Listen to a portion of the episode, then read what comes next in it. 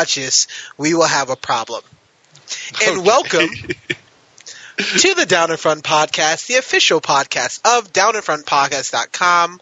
Thanks for so much for tuning in. Thanks so much for joining. If this is your first time kind of hanging with us, I want to say thanks so much for hanging out with us. What we usually do here on the Down in Front podcast is that we review movies, TV shows, all a bunch of stuff, all while having usually our favorite alcoholic beverages. But we've been also mixing it up because it's a new year, so new new year, new us. And sometimes we don't actually drink alcohol. Tonight, uh, we are going to be giving you a full rundown and a full review of the Lego Movie 2, the second part. So I'm super pumped because I really, really enjoyed the first Lego Movie a lot. So I was definitely excited once uh, we came to vote for this movie.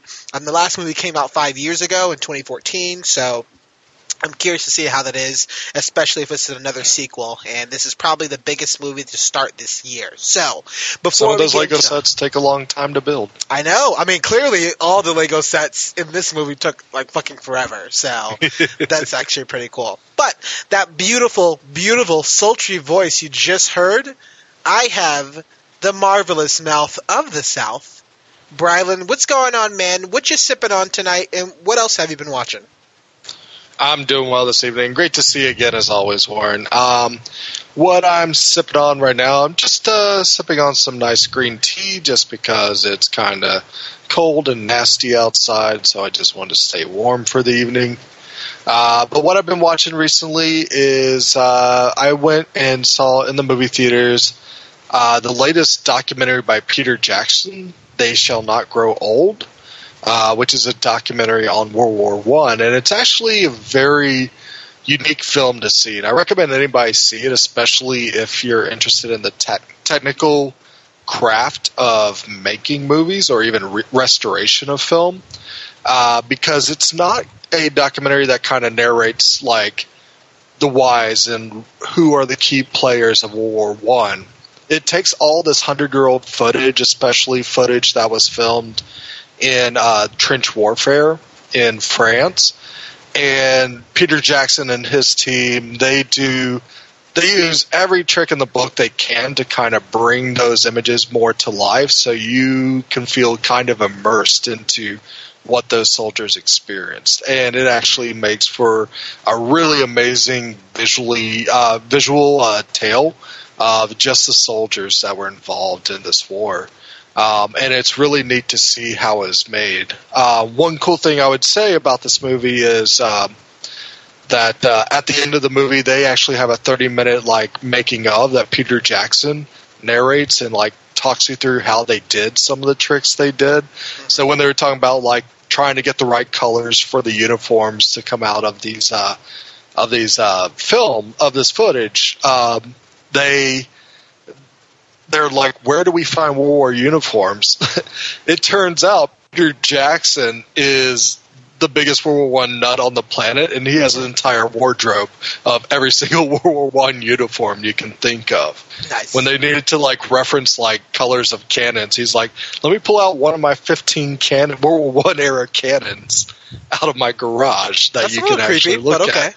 And I was like, oh, I, I can understand why he wanted to make this. He's mad obsessed with World War One. That's really interesting thing to do with um, all that Lord of the Rings money. Uh, but um, I think visually what they did with this movie is impeccable and stunning. And I don't know where it falls in award eligibility for best documentary, but maybe next year it could actually be recognized for some award nominations for its technical craft because I think it's more of a amazing technical film than a story.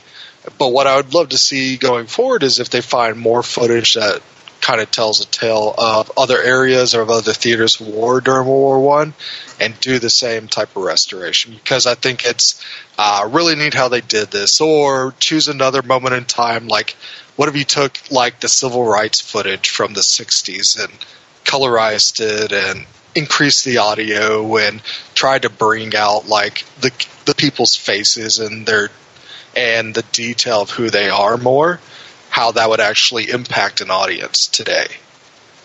So that was it's fantastic documentary and definitely worth watching. I mean, so couple questions. One, Yeah. do you think it's already Oscar buzzworthy? Uh, that's the thing is it had limited viewings right before January, so I don't know where it falls in the cutoff. So Oh no, no, no, not 2018 Oscar. I'm talking about in the next Right, right. Oscar. that's the thing is I don't know if it'd be eligible for next year because it's already been viewed. Oh, interesting. So- I don't know if it missed out or not. But if it is, but if it is um, eligible, yeah, I would definitely put it up there for Oscar worthiness because I mean it's definitely takes a much different approach than most documentaries, and it's more of getting a feel of what you see rather than narrating a story for you, nice. which I thought was a great approach. Uh, my other question is is if this offers or if this provides you a uh, different and experience, should you see it in like IMAX or 3D and stuff like that, or only 2D? Um, I saw it in 3D. I don't think the 3D added that much to it unless you enjoy watching just still pictures come to life and kind of like come at you. Mhm. That's the only thing I saw in the 3D. But uh, once again, like reason why I don't see 3Ds, 3D movies is the 3D most time doesn't work for me when I watch it, and I just don't see it happening. Uh, so I would see it in the cleanest digital picture. Maybe if you have the chance to see it in Dolby Cinema, definitely see it that way. I think you've been getting spoiled from that Dolby Cinema. you keep talking about it. I am. the movie Abs- that we're going to review tonight, we actually saw in Dolby Cinema, so I was super pumped about that. Yeah. Um, the other thing I've been watching is I went ahead and took some time. I started hearing some buzz about Steven Soderbergh's newest film, High Flying Bird, which is on Netflix. And this is probably my favorite movie of the year so far. Wow. Um, I love what they do with this movie from the first scene till the end. Uh, it is smartly written. It is a very clever story about uh, the business side of the NBA and how it impacts players and agents and ownership. Where is everybody's hands and every, in the stake of these contracts and everything? and-.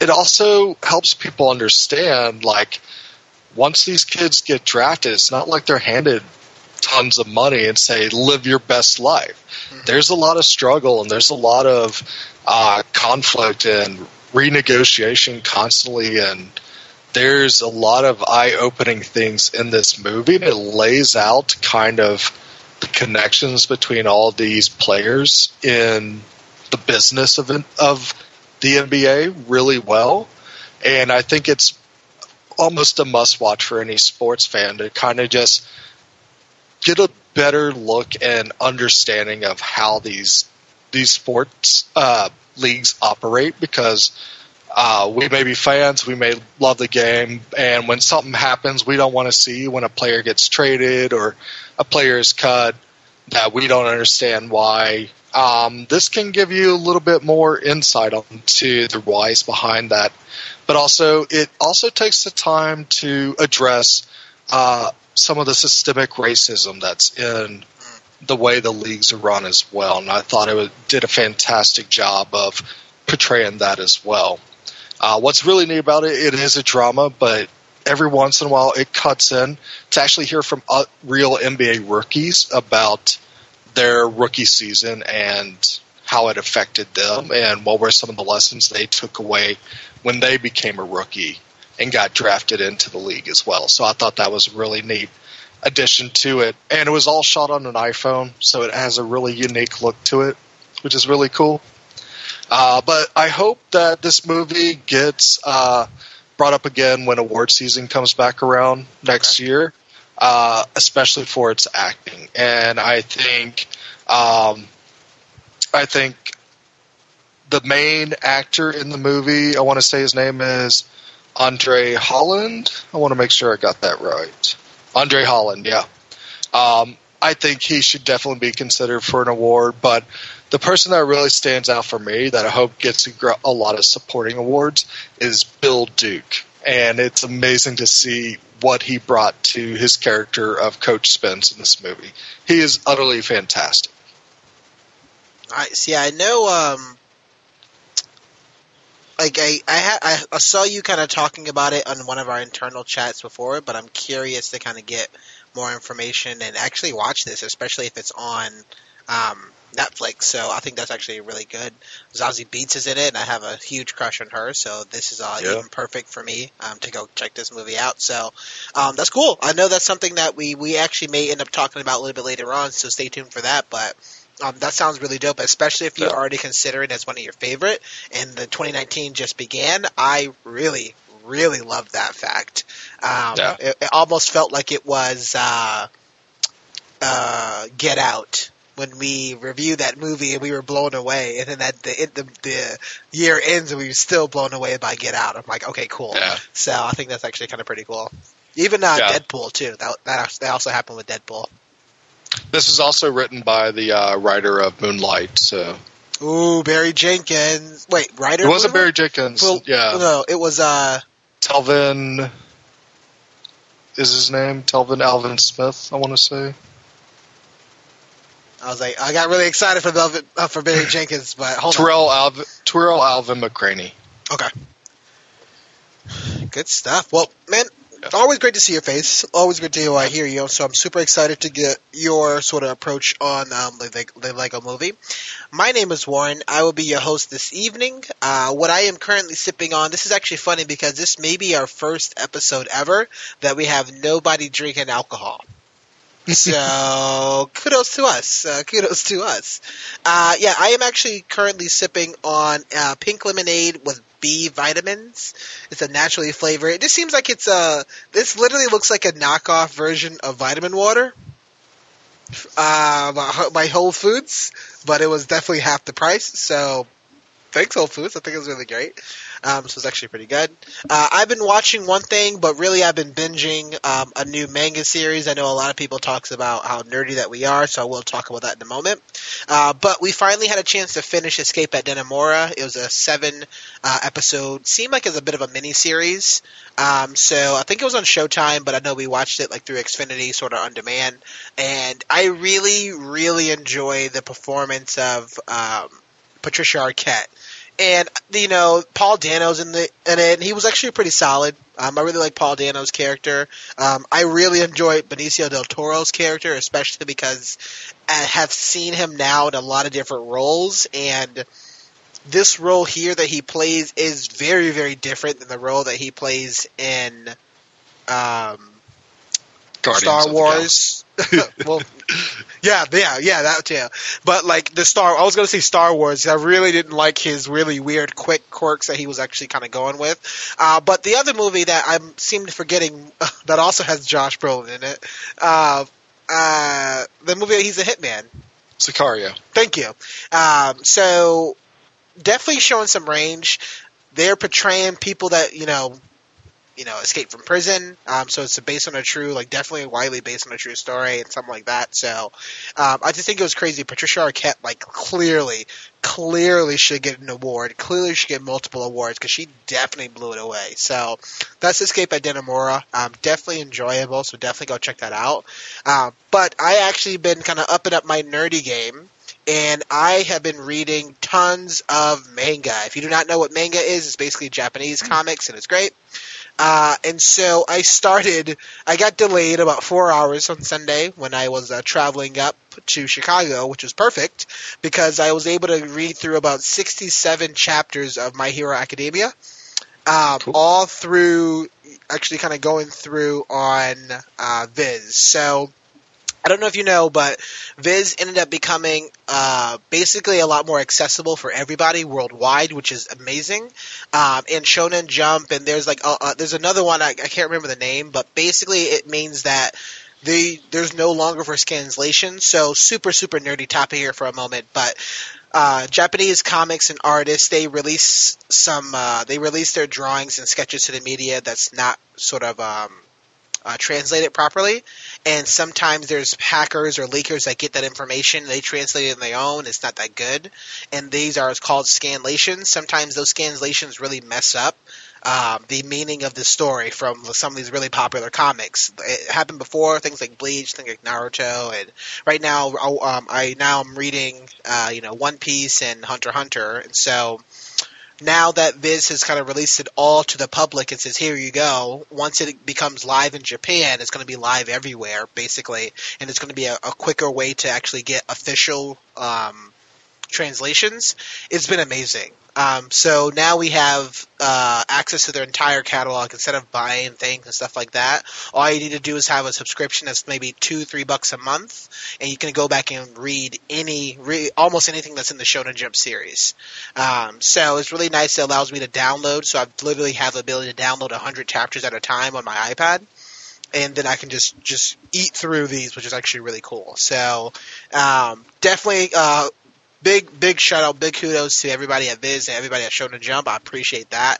I love My Hero Academia, and I know that season three is coming out soon um, to actually watch that. So I definitely wanted to kind of read that up because Hunter Hunter sadly is on hiatus because of the uh, artist's uh, health issues, which I guess is fairly common. Yeah.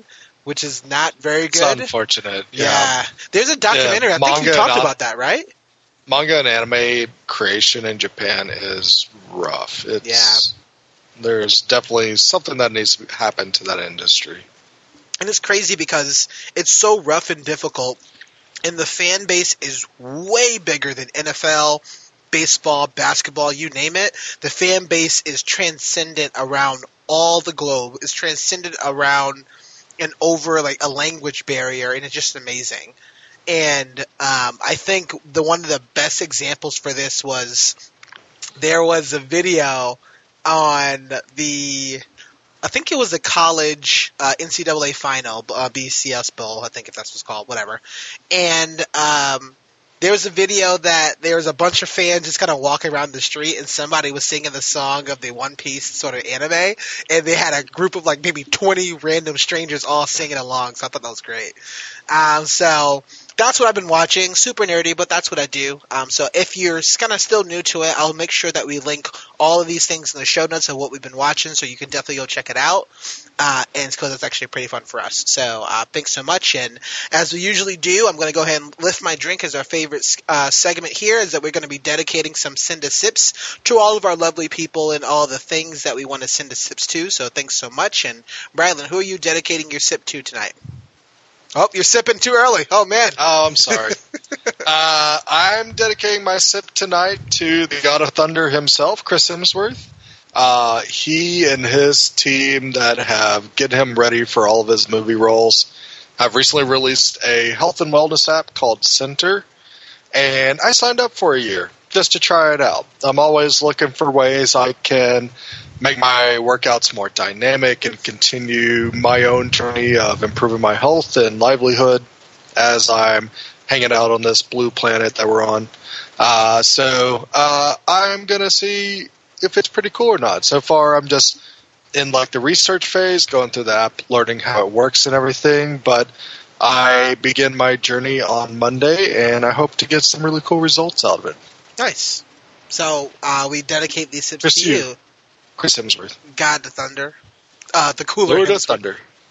cooler Hemsworth. Uh, my sip, my huge gulp is going to go to Capcom and the people who created Monster Hunter World because goddamn, that game is addicting. I have crossed the threshold of way too many hours playing, uh, but I think one of the things I do want to kind of call out is this game came out about a year ago. I think uh, actually a little bit over a year ago, last January, and there has been hmm, maybe eight or nine different updates and kind of different addeds to the game itself that was all free, which is mind blowing.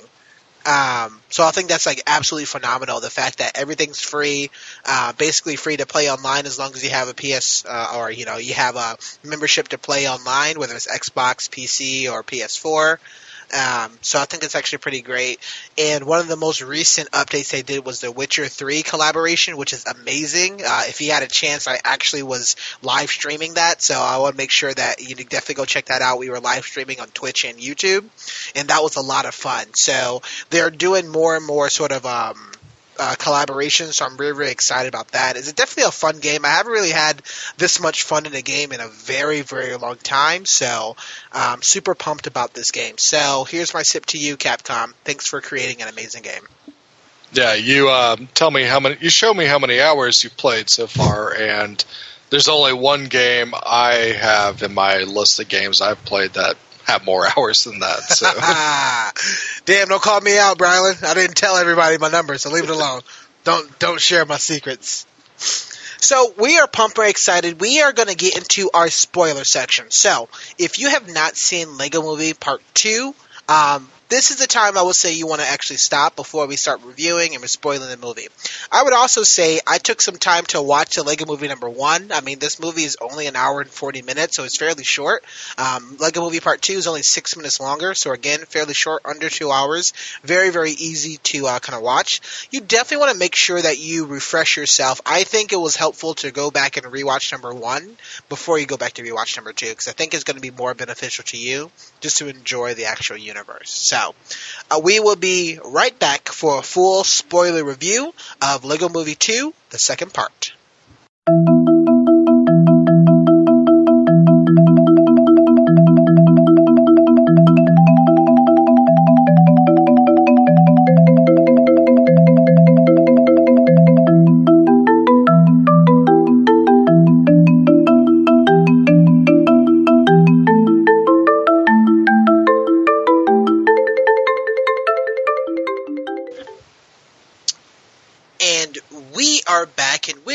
We're the Down in Front podcast. We are giving you a full spoiler edition review of Lego Movie Part 2, the second part. Um, we are in the spoiler section, so I do want to reiterate that we will be talking about and kind of breaking up the movie uh, in talking about spoilers. And I definitely think you want to make sure that you do kind of watch this movie um, unspoiled. Uh, as we usually do, we're going to break it up into a couple different sections or topics. So we're going to talk about the acting and characters and spaceships for the actual movie itself, and then we'll talk about the plot and the story and the music and how great the music was for this movie. So, without further ado, I'm going to toss it over to the mouth of the South himself and says, Brylan, talk to me about the acting's characters and, of course, the spaceships in this movie. awesome. Yeah. Uh, so uh, we have all of our like original cast coming back from uh, the first Lego movie, and they continue to do a great job of building upon the characters they created uh, at that point.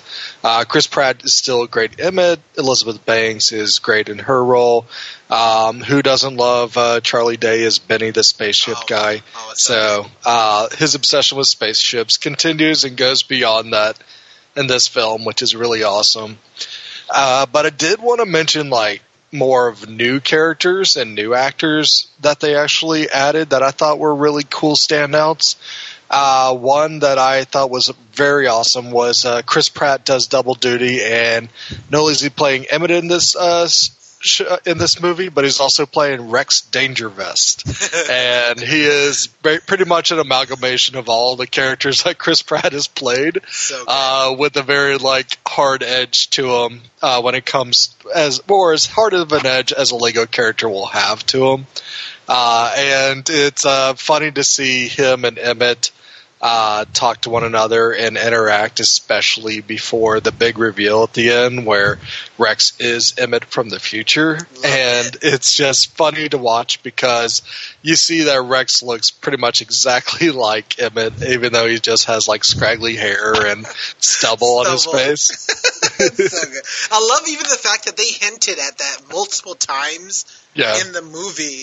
Um, oh, what's that on your? It even what's that sounds like face? him, too. oh no, yeah. but they hinted at the fact of this the the stubble on his face earlier in the movie, and they hinted at these things, but it was like, oh yeah, cool. Like we're just gonna worry about this later, but that actually ended up being like a huge plot point. So I definitely Yeah. commend them on uh, making it like enjoyable, but it it also was the fact that you know people talk about this being like an animated movie is not very serious, but it, they pull no stops and they make it engaging. Tons of character arcs in it, and it's as if it's a regular movie. So, um, I definitely, uh, I definitely really enjoyed that.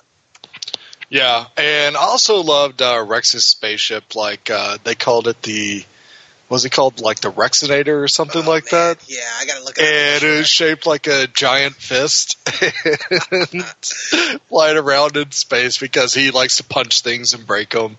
Uh, but also, his crew of velociraptors is freaking amazing. Like when you see them walk around and they're talking about, like, hey, hey, Joe, how was your Monday? It's like, oh, my coffee's cold right now and stuff. they're just having like casual, like, business conversation inside the spaceship, which I thought was a great laugh every single time it happened. I love Uh, that the especially because Jurassic World came out so soon, right? Last year, Jurassic World Two came out, and there was this huge plot point of the fact that he basically is the raptor talker, whisperer, whatever. Uh, they literally just made fun of it so easily in this movie that it was just it was so enjoyable. Um, to the point where I'm like, man, I would only want to watch Jurassic World just to then watch this movie to see how much they talk about it, which is kind of funny. Yeah, and I definitely have to hand it to Chris Pratt because, I mean, ultimately in this movie, uh, we find out Rex Dangervest is kind of the bad guy that's trying to perpetuate the destruction of, uh, or bring up, bring up, bring upon, uh, a mom. Uh, what, how do they say a mama pop, a mama apocalypse? A, mom, a mama, a mama, no, it was a, a mama Guinea or something like that. oh yeah, a mama A mama. A mama getting, yeah, a mama getting, yeah, yeah. yeah. A mama get. And um, and they uh, and Chris Pratt just does a fine job of like embodying one character with all like the positive energy and the joy that you want to see someone have in life, but also in a whole nother character, even though he seems very buddy buddy and everything, he does have this darker overtone to him of feeling like he was cast away and uh, and um, and forgotten about, and that's why he has a chip on his shoulder about everybody having fun and like thinking that everybody's getting brainwashed by musical songs and things being happy and everybody trying to get along together. So you can actually kind of empathize with him at the same time where he's in his predicament. And it's also, I think, comes to uh, like a very satisfying conclusion of what happens to Rex uh, in the end because uh, he ultimately kind of gets he kind of gets what he wants, but also at the same time, uh, he is happy that Emmett turns out to be a better person than he'll ever be. So it was really cool way of that they how they brought those two characters full circle together. Yeah, I mean, like I'm just looking through some of these kind of credits, and we talked about you know how uh, some of the characters are. I didn't even realize who are the voices of some of these other characters, Yeah, and so. I'm, I'm- I'm even more excited just to kind of name off a few. I'm super glad that they actually got Jason Momoa to play Aquaman. Aquaman himself. Yeah, which was a kind of bummer because you know Col- Cobie Smulders plays Wonder Woman, uh, and I was like, oh Yeah. okay. Uh, but then Ralph Fiennes comes back to play um, Alfred, Alfred. from Yeah. the Lego Batman movie. Uh, but Will Forte is playing, you know, Abraham Lincoln, which I don't know if he did in the original Lego movie. Uh, but as I'm like scrolling through, I'm like the hilarious kind of Bruce Willis moments was just absolutely amazing. Oh my god! Yeah, Bruce Willis making fun of Bruce Willis should be a thing in almost every movie. uh, like the fact that it's like, what, what does he keep doing in the, in, like, why is he here? He doesn't just winds up in the vents all the time. Ah, so such a good, yeah. So I mean, yeah, there are just so many good actors and actresses, and so many such good voice work. Uh, I'm s- just very proud, and I'm glad that it seems as though a lot of people were having fun. yeah, absolutely. Um, I definitely want to give another, like, a, also a big shout out to Tiffany Haddish as Queen, whatever Wanabe. Um, she she does actually adds a lot of fun sass to that character. I mean, Tiffany Haddish is definitely known for playing the sexy and or the sassy independent uh, uh, woman that is trying to get through a man's world in most of her movies, and she brings that sass into this character and. It's neat because you first meet her and she's talking with all this sass and like whatever she's going to do is going to be what happens and you think oh she's evil and controlling and stuff but it, we we find that that's not the case at the end. That she's just got a sassy attitude, but she is doing what she thinks is the right thing to do in order to um, kind of merge or actually uh, bring, bridge two worlds together from the Systar system and the Lego characters from uh, the original like Apocalypseburg. I forget what the name of the original city was, but I think it was like uh, Legoburg or something like that. It, it, I think it was something city. It was Happy City or it was something like that. Something like that. Yeah. I, uh, we'll, we'll yeah. look it up. Yeah, we'll look it up. But I, found that to be a neat twist with her character. Uh, I just wish with uh, the Queen we had a little bit more time to kind to learn the Queen and get some more depth out of it. She did feel a little bit superficial at times. That she was there to read off like sassy lines, and then at the end, when the big reveal of the Queen's original true form happens, uh, it's more of like she's kind of the MacGuffin of the whole story, and and that uh, she's not an actual character to care about, which I found a little disappointed in. Especially because it, it seems as though there should have been just as much focus and more care and background and ex, um, exposition for her character as we got with the Rex Dangervest. Um, but it wasn't there, and I definitely kind of agree. It felt like as though her character should have been set up for more of a focus uh, and figure out why she's a shapeshifter. Right? They, they, didn't really talk about that. That's not a real toy uh, necessarily that you know kids have the ability to kind of play with shapeshifters, but. Um, that something would have been kind of interesting, especially that they have here. Um, also, although we had sort of songs in the first movie, this no none of the characters actually broke out in an actual musical number, much like we did in this movie. So right. I felt like that was a very, very different approach to this character. As much as I enjoyed it, there was other moments that I'm like, ooh, this is kind of getting away from a Lego world. Like things yeah. in Lego, seeing the Lego pieces, right? I felt like they kind of branched off to that, which I think made sense in the movie. Um, so yeah, like the song. Uh, yeah, like the song "Gotham City Guys."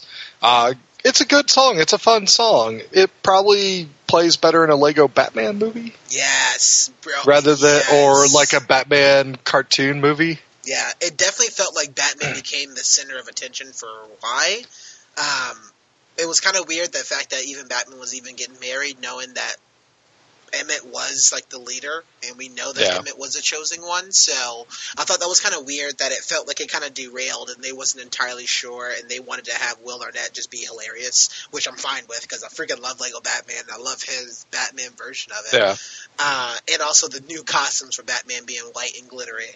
Um, but it definitely did uh, distract me from what else was going on because at that time that was happening, I kind of wanted a bit more of the mechanics of what's happening with the story with Emmett and how he ended up becoming Rex, right? I, right. I, I, I would really much rather see those machinations of how it's been created and less of the fluff and the fun, or just give me more of the character development for um, Queen, Watevra, Wa'Nabi, and not just you know, hey, I'm not evil. Hey, I'm not evil. She has a song that talks about she's not evil.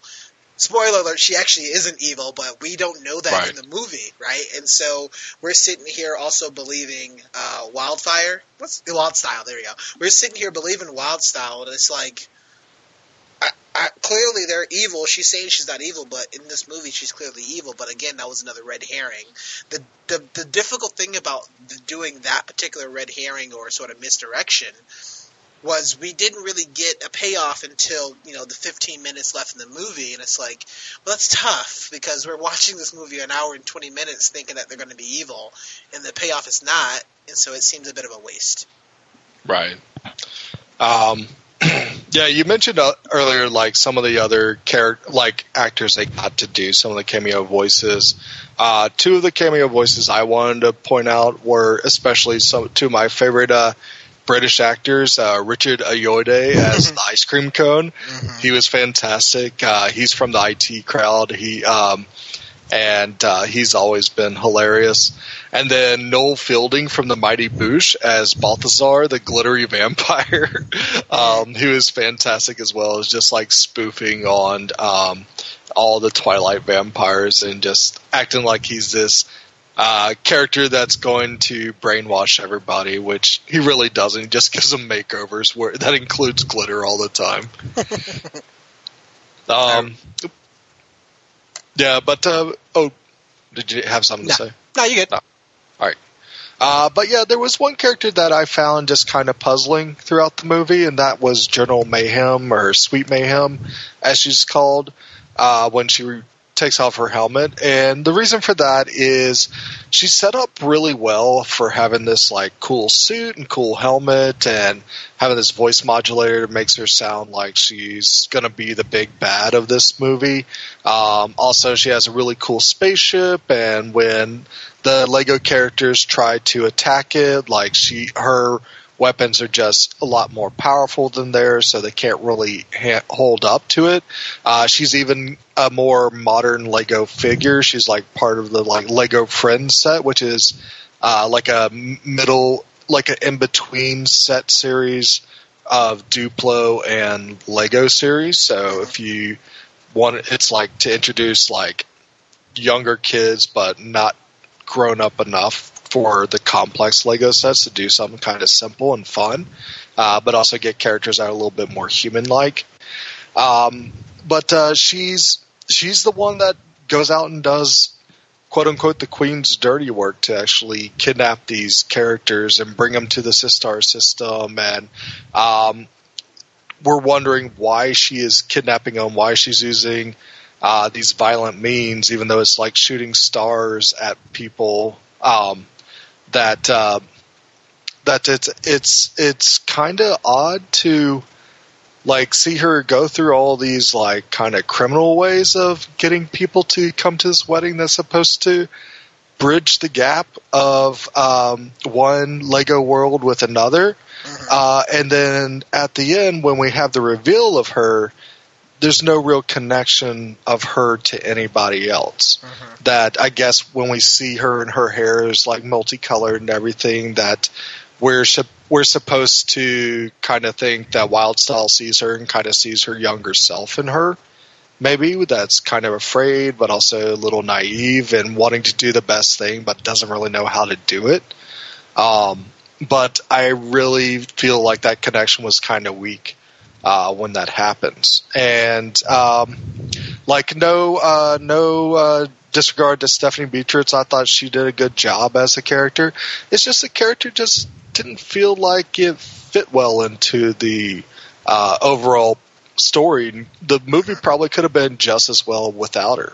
Yeah, I, I, I can't agree with you more. I definitely felt like that was um, a bit of a wasted character, so much so that I thought that General Mayhem was actually Wyldstyle from a, a different timeline or future Yeah. or something like that, so it's still kind of somehow meshed together. Um, I did think it was interesting though that they did kind of explain why they came with violence at this point because they basically had been fighting them off for five years straight, and so they wasn't even sure. You know, when they came to that planet, they were trying to be peaceful, but when they came Right. in playing peace, peaceful, they tried to fight them off, fight them off. So they've always been fighting them off, but they never actually tried a, a peaceful tactic. So I kind of get that sort of background to it, but I, I, I definitely felt like that that character was a waste. Stephanie Beatriz is absolutely hilarious. I love her in Brooklyn Nine Nine, um, and so it's kind of a bummer that she has a role that's not really utilized. Um, and I think another kind of thing is I, I feel like this was trending on the side of maybe too many roles, maybe too many people. Um, and I felt like that's what they did with. Uh, that's probably another reason why a lot of people didn't really like Lego Batman. Besides it, you know, not really fitting into the storyline. Um, definitely why a lot of people did not like the Lego Ninja movie. Uh, but Yeah. they just felt like just like too, see the too much. Movie. Yeah, it was fun. I, I definitely watched it, but Yeah. it didn't make sense. Um, but like you, you just you spread yourself out a bit too thin. So um, I'm glad that they didn't take everybody. They didn't even have you know. Um, Morgan Freeman from the first movie. They didn't have him in the Yeah. second, although he's technically dead, but you know. So they didn't have him. They really kind of focused on the core six or seven members from the first movie, which was not the core people from the first movie, but whatever. Yeah. Um, and so they kind of really focus on that. I think that was a very smart move not to overblow it and kind of introduce a few uh, newer characters. I'm just kind of bummed that two of the really main new characters they have, Queen, Watevra, Wa'Nabi, and General Mayhem, was some of the weaker ones. Um, Yeah, so that's kind of a like- bit of a bummer. Even though he has bit parts, like Surfboard Dave has some really great moments. Oh when, man, like, so during good. the apocalypse and stuff. It's like he become instead of Surfboard's Dave, he what does he become? Like Chain, uh, chain, chainsaw Dave, Chainsaw. Dave. Yeah. but then later on, he also changes his name. What was the last? Was, it was another change. I mean, these are some of these like hit phone moments that are just like, oh, that's that's clever, that's funny, I get it. But the, he, this person literally comes from the first movie. Which is mind blowing, right? Like that's another thing that you're setting something up five years later, or you at least kind of can tie things back to five years later. Be like, oh, that's funny. I really like that. nice. Um, yeah. Lastly, when it comes to characters, um, the last person I want to talk about is one of the live action characters we get to see in the movie, which is Maya Rudolph as the mom in the Amamageddon. Um, Maya Rudolph now cannot do any wrong in my book. Uh, she's fantastic in anything that she does now. Uh, her mom it hits all the right marks in this movie, even though she's there for like two scenes. I mean, just the uh, feeling, uh, like the feeling of being a mom that has to put her foot foot down, literally and figuratively, when kids can't get along with the um, with the uh, um, like with playing with their toys or just like trying to share and everything. She uh, she just kind of embodies what that mom looks like and what that and what the caring mom that's going to have to put her foot down uh, looks like as well. And I love that she has the infamous like final straw, which is stepping on a piece of Lego and the pain that comes with that. And that's what causes a Mamageddon. So that was fantastic how they did that. I love the fact that they gave her her little opportunity to kind of shine. Um, kind of feeding off of that, I was really bummed that we literally got one, maybe we got one line of President Business, which is Will Ferrell, who's like, "Oh, I'm gonna go play golf," and left. Which, which is hilarious. I think it's hilarious for sure because I was like, was that a jab at Trump? Because that's hilarious. And he, like, literally the beginning of the movie, straight up says, I'm going to go play golf and pieces out. And then the world turns to Armageddon. And I'm like, is this a jab at Trump? Because I am all about this. This is great. Um, so I thought that was absolutely amazing. And then la- the, la- uh, we got his, uh, uh, him screaming off camera. I was like, kids, listen to your mom, sort of thing. It's like, oh, cool. yeah. So uh, I was bummed though. I, I kind of wanted a bit more of Will Ferrell. Um, I felt like he was pretty um, serious in the first one. He didn't really get a chance to do anything comedic at all in the first movie, and in this movie, he just straight up leaves. Uh, live action, live action doesn't do anything co- comedic, so I guess it's okay. Um, but I was kind of bummer that I really wanted a bit more of him. But yeah, like I mean, he he did the same thing that like Maya Rudolph did in this film in the first one, where he plays that like caring father that also has to kind of teach responsibility to his kids as he goes along, or um, just help them understand the rules and when the kid wants to bend the rules, what does that look like and how it impacts others. So I mean, he's one of those actors that can definitely tread the line between hilarious and dramatic really well. Um, and yeah, in this one, he, he is kind of underutilized, but you know what? With Will Ferrell, even him screaming off of a side of a camera is still entertaining. Very true. I can't. I, I can't agree with you more there. I love almost all of Will Ferrell's work. I gotta say almost now.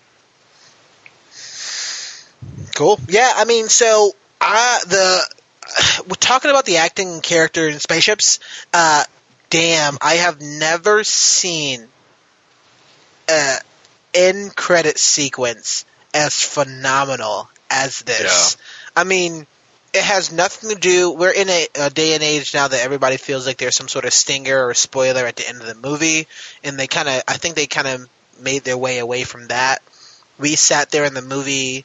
Um, we watched this in Dolby, and we sat there, and I was completely enthralled with the actual end credit sequence. And they had such a meta song before it talks about the end credit sequence is going to be the best part of the movie, and boom, it literally was with the colors, the music, a new song by Matt and Kim, which I'm definitely biased to. I can't I can't talk enough of how phenomenal that was. Um, so kudos, super super kudos, because it feels like nobody talks about an end credit sequence unless it's a stinger at the end, you know?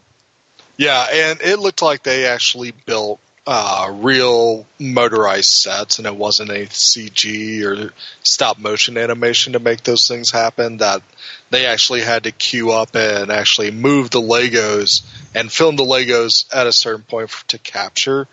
Uh, those end credits. But one thing I actually repre- really appreciate about the end credits was they would take time every once in a while, and I guess they did some type of a submission thing where um, they say like, uh, "Show us two people in your family and the Lego set you built together." And I thought that was fun to like include that, and that you saw like, "Oh, here's Jim and Pam, their brother and sister from the United States, and here's the spaceship they built." And it's always really cool to just give a shout out to everyday people and the appreciation and the love they have for um, this uh, this franchise because uh, yeah, I'm a diehard Lego fan. I still collect them to this day, and I know what that feeling is of just like feeling like um, having a company and a uh, like a, a toy or uh, a building set that you can always rely upon to give you those feelings. Yeah, I mean, I just really enjoy. I, I, I there was just everything that was working for that, and it, it kind of put a, a bit of like multiple exclamation points for how fun and enjoyable this movie was, which is crazy because I'm talking about the ending credits first, but.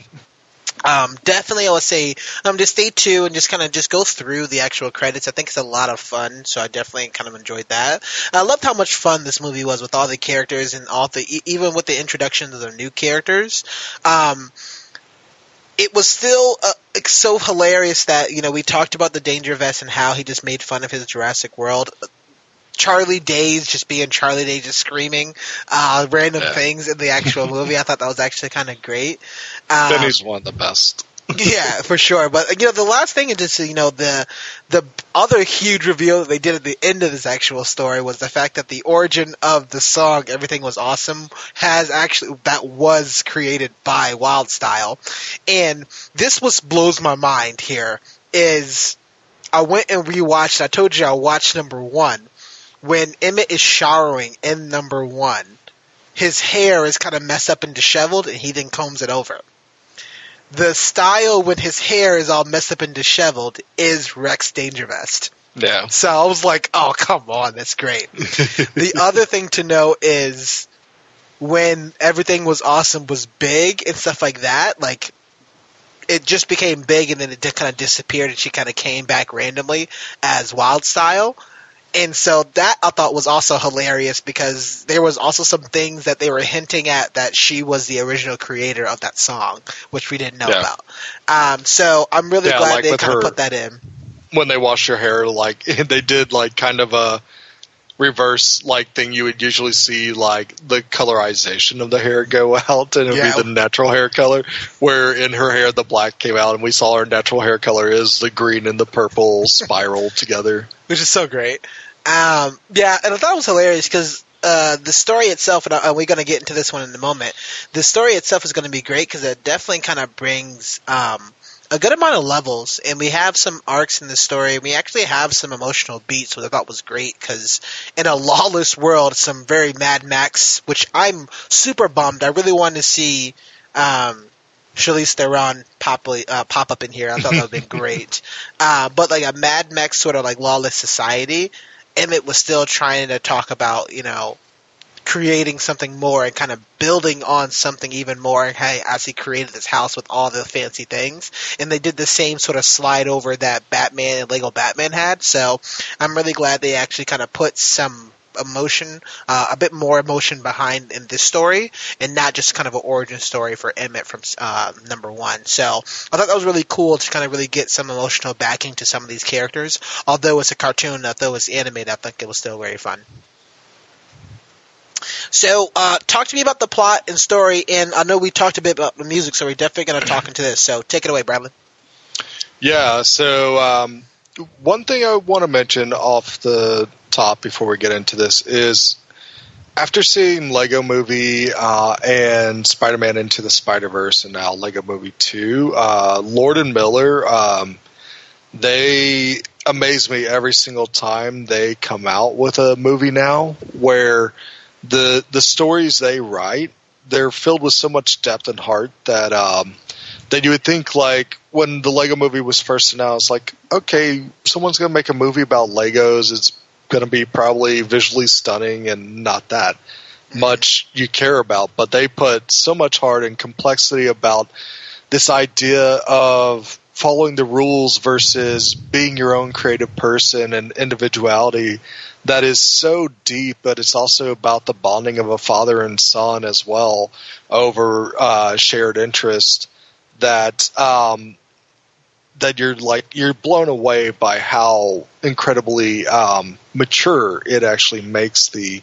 um, the content of the film, and they continue to do that, especially with some like Into the Spider Verse, and they even continue to do it here, where we have a story about a brother and a sister where the brother has been playing with the Legos since the first film and it's five years later and he's grown up and he's actually starting to deal with uh, becoming a teenager and what that means. What are, where is his feelings at that they're becoming unfocused and he has a lot on his mind and uh, when apparently when his parents told him to start letting his sister play along with those big giant sets that his dad built into built in the basement that he kind of feels like something special's being taken away from him. And then that's why we get this apocalypse berg uh, happen is that uh, these duplo characters which are the first legos that his sister plays with start it becomes that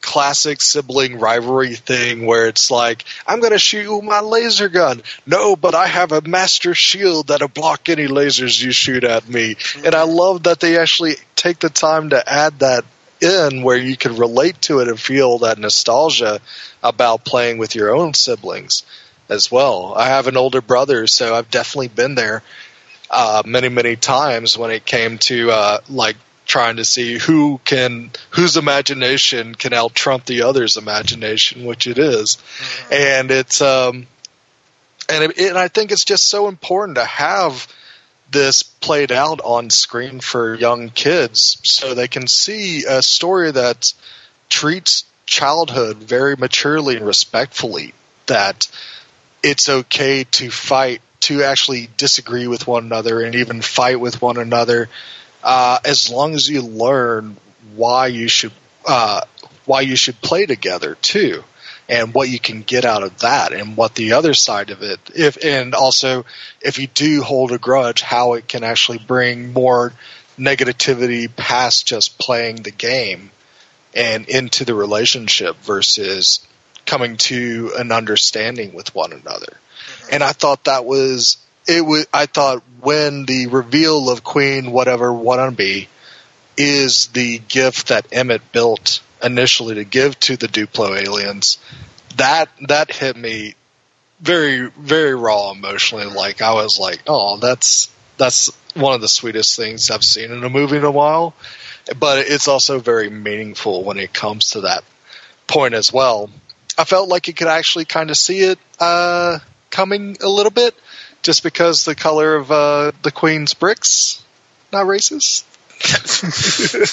yeah, I saw. I was like, I don't know how he's going to deliver this line, but no, it's not. It's not racist. I no, no, no. the the um, one thing I'm I mean, kind of well, the one thing I was cute, cute, uh, kind of bummed about was I wish that was actually in the first movie.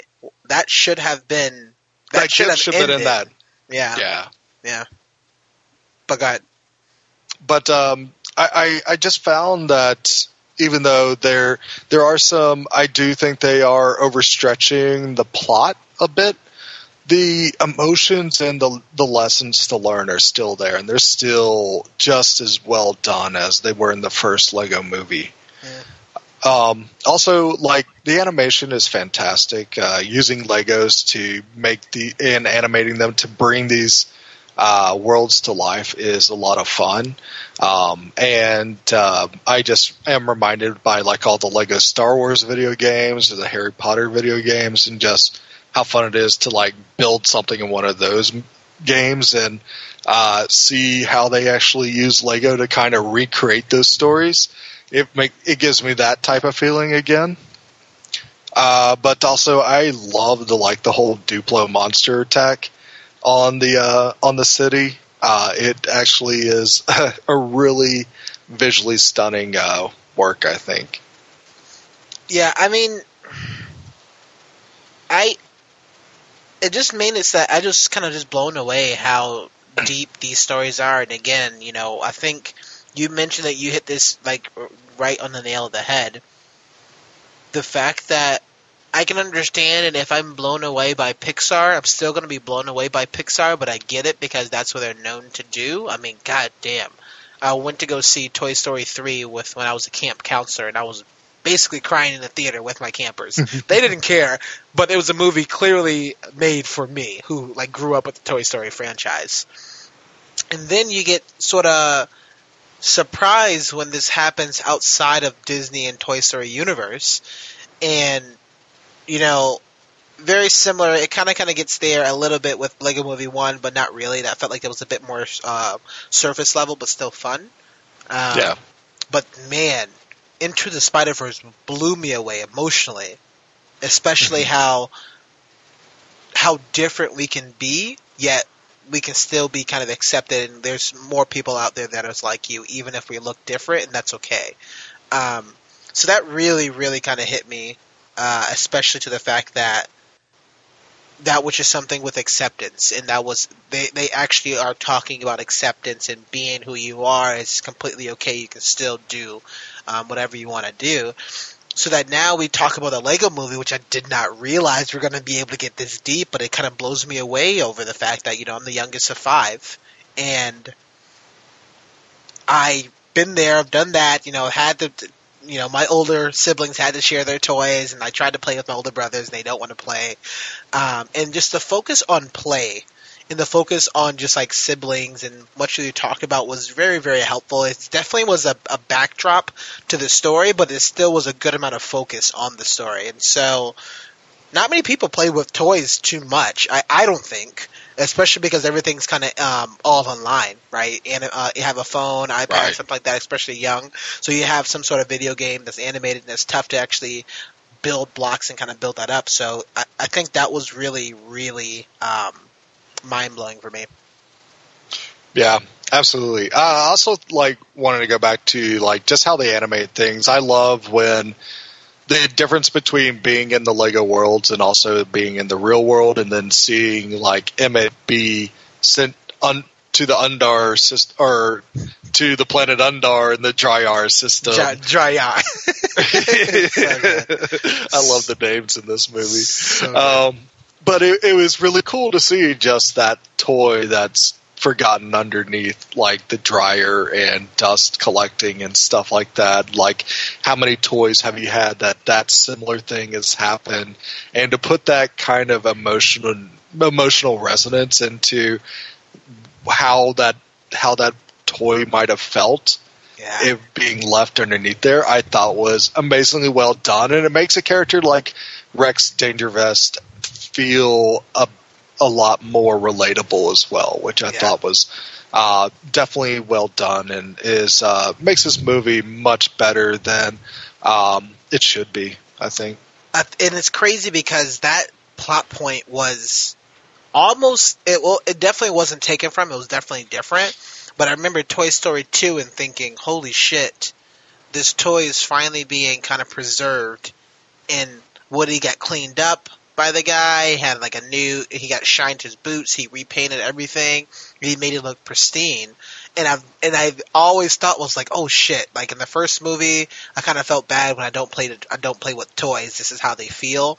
And now when people idolize some of these toys that we see on like Amazon, eBay, stuff like that, it's crazy to think that you know how these toys are feel and how they want to kind of stay in that um, uh, some unaltered but like very pristine and kind of perfect sort of uh, uh, state, which I think was kind of crazy because he ended up like the I can't remember the name of the villain in uh, Toy Story 2, but he ended up kind of going uh, rogue because he wanted to make sure that they can keep that perfect life, and so.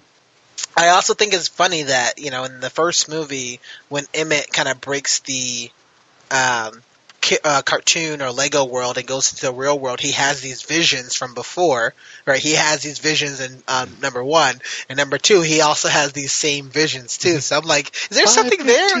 Yeah, yeah. Something's about five fifteen, and something about a dolphin. that's like a talking ice cream clone, and Batman's kind of covered with glitter. But that's the dream, right? It's like clearly it's not. But I love that they are already pulling storylines from the first movie and talking about themselves too.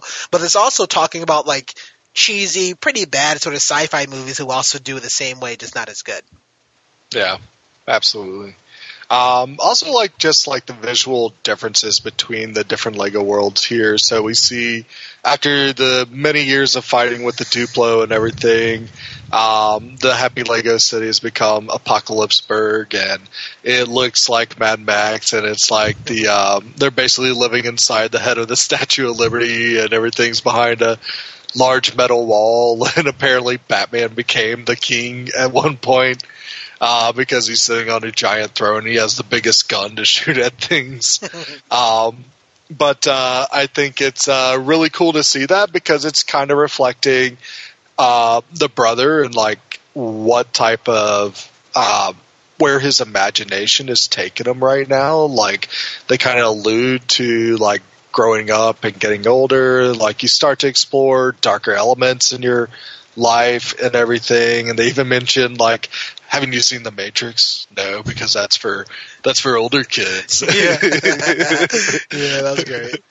Um, but uh, it's cool to see like yeah he has like this Mad Max world that he's built out, and then um, his sister in the Systar system. It's still bright and colorful and shiny, but it's also uh, chaotic too. So there's different mix mishmashes of things that um, that are happening, but also there's um, I don't know. I don't want to call it like the Systar system. Like a lot of it is about trying to control others to be like them, mm-hmm. but it's more of um, a very overly aggressive way of just saying, play with me now. So you think about like that young sibling that annoys you is like, let's play, let's play, let's play. And that's kind of like the same feeling mm-hmm. I got when we visited the Systar system that it's aggressive but also shiny and happy at the same time.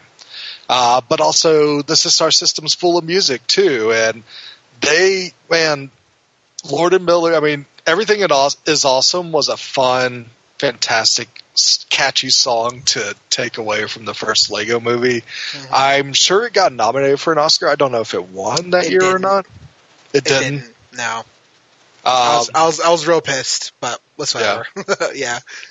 but um, but they even have a more catchier song in this movie called "Catchy Song," and it's it's amazing because the, the lyrics are very simple and everything. It's something you would expect from a younger sibling, but it's still fun and vibrant and still makes these characters just stand out and it's a makes the movie a lot of fun. And I, even the other songs I enjoy too, even if they feel like they don't necessarily belong in the world. I think they still do a great job, uh, especially like when they start saying everything is not awesome and they're being put into the bims Oh, bins so and a mamageddon a mamageddon has happened um, just the Benny's line is like I finally understand Radiohead is like one Yeah. of the most like preteen like malaise phrases you could actually throw at something.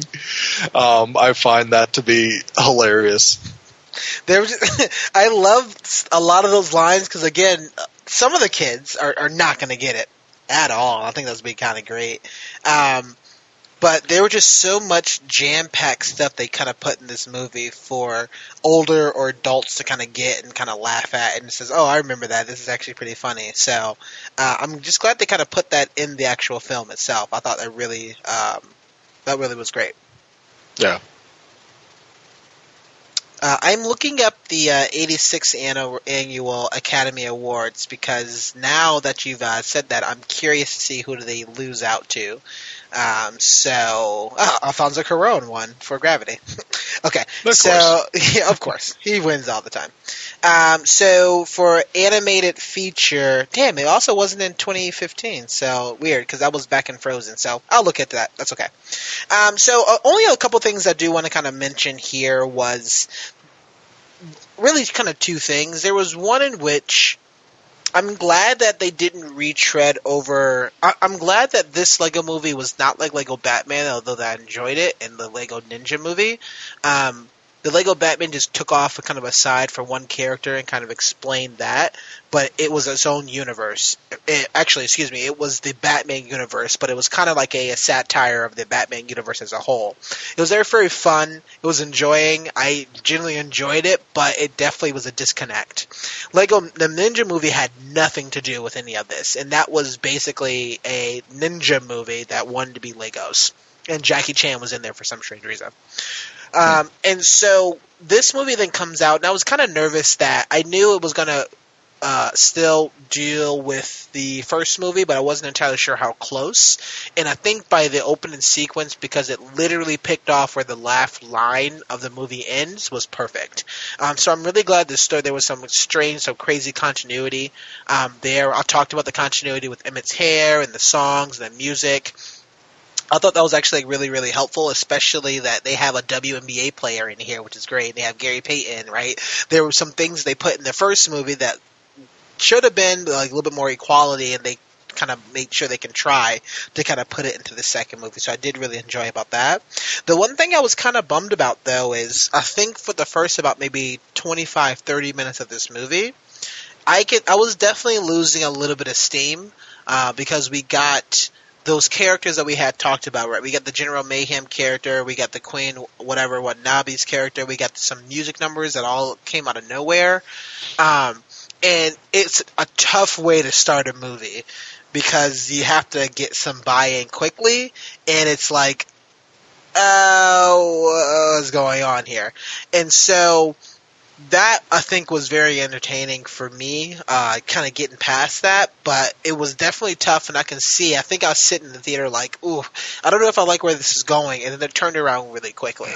Um, Yeah. So the I, I just really hope that people aren't dissuaded as much. Uh, I, I love the movie. I thought the movie was like crazy enjoyable. Um, and especially because they talk about so there, this is jam packed with movie, other movie references, other character references, other satire references, music references. It's just jam packed with everything that we want to see in a movie like this, with also the actual actors themselves. So definitely go um, check that out. I really enjoyed it. Yeah. Yeah. So let's get into our lasting thoughts and a bit of a conclusion. So, Brylan, talk to me about the Lego Movie 2 for your final thoughts. Would you recommend this movie? And if you do recommend this movie, what other movie would you talk tell people to watch beforehand?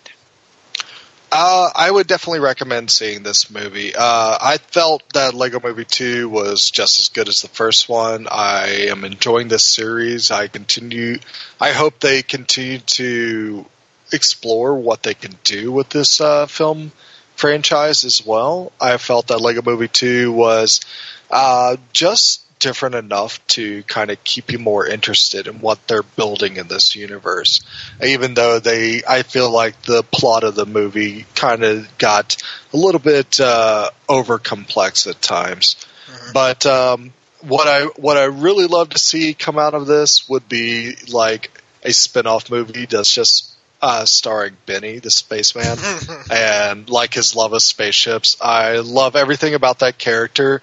He's by far my favorite character in the first Lego movie. Um, just when I saw the little spaceman that had his little astronaut symbol kind of scratched off and worn, and the little break in his helmet, I was like, wow, that's exactly like the characters I had when I was building those same Lego spaceship kits. And I was like, uh, that that's just brilliant. Um, that's just brilliant uh, work of creating in the authenticity of the Lego experience, which I thought was was amazing. And I thought, uh, and I think they need to continue just keeping Lord and Miller like the the runners of this series to keep that authenticity going and just continue to build out these really cool lessons that young kids can really appreciate and take away from these films.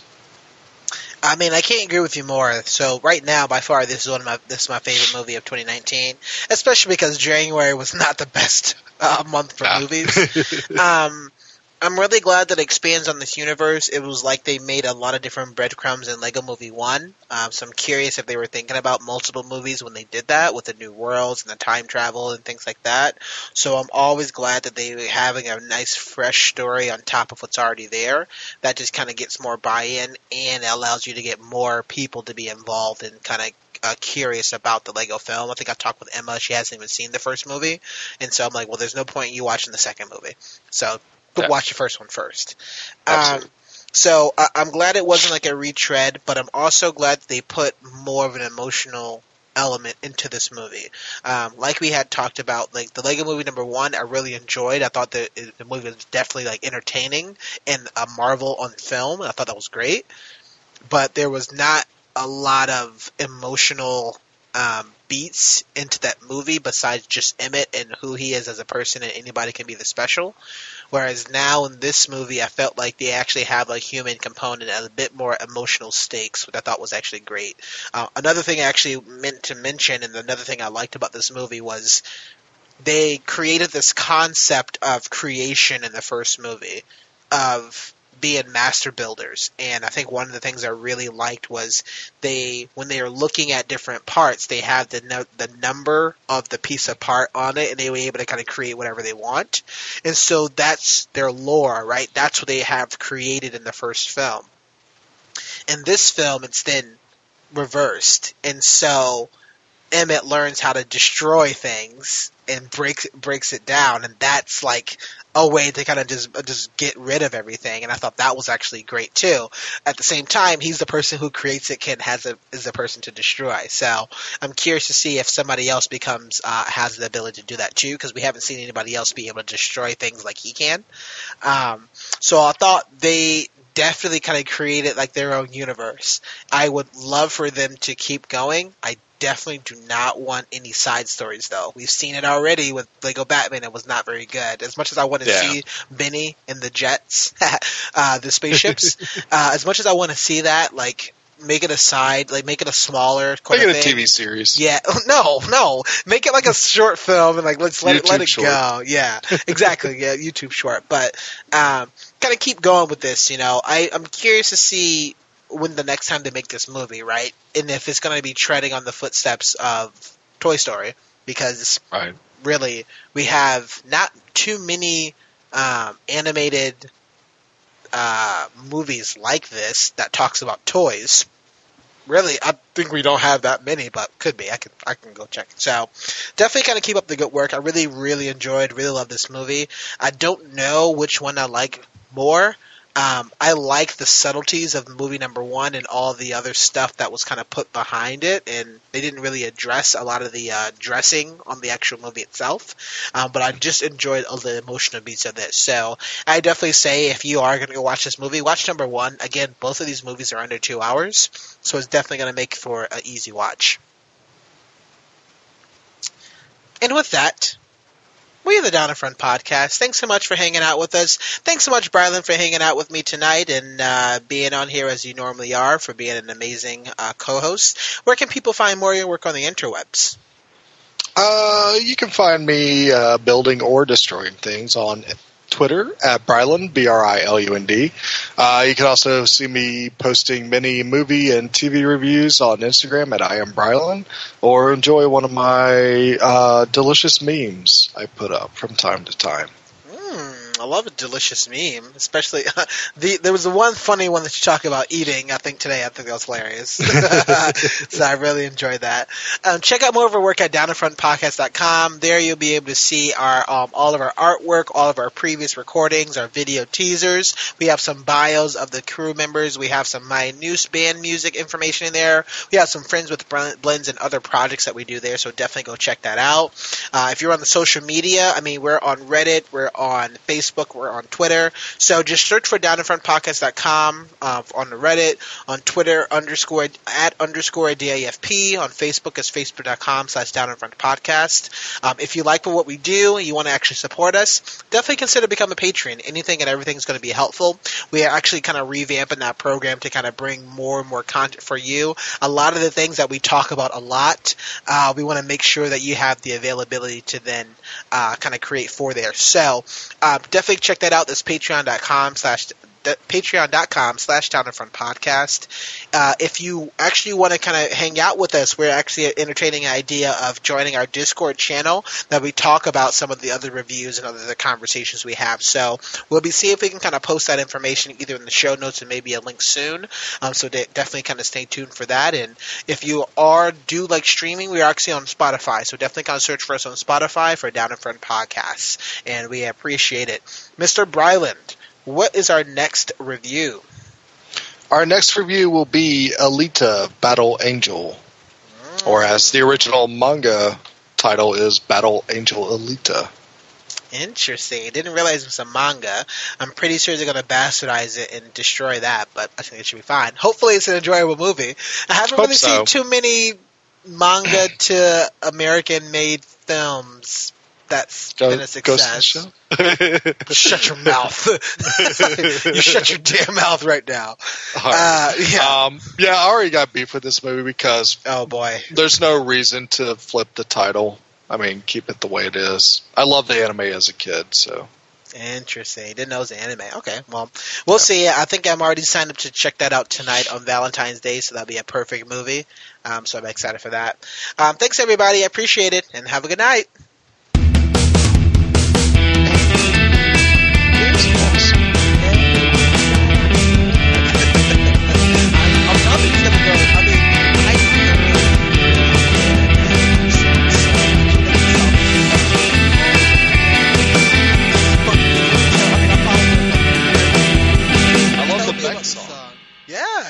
There was just so much good music in this damn movie. Like, I'm, I'm all about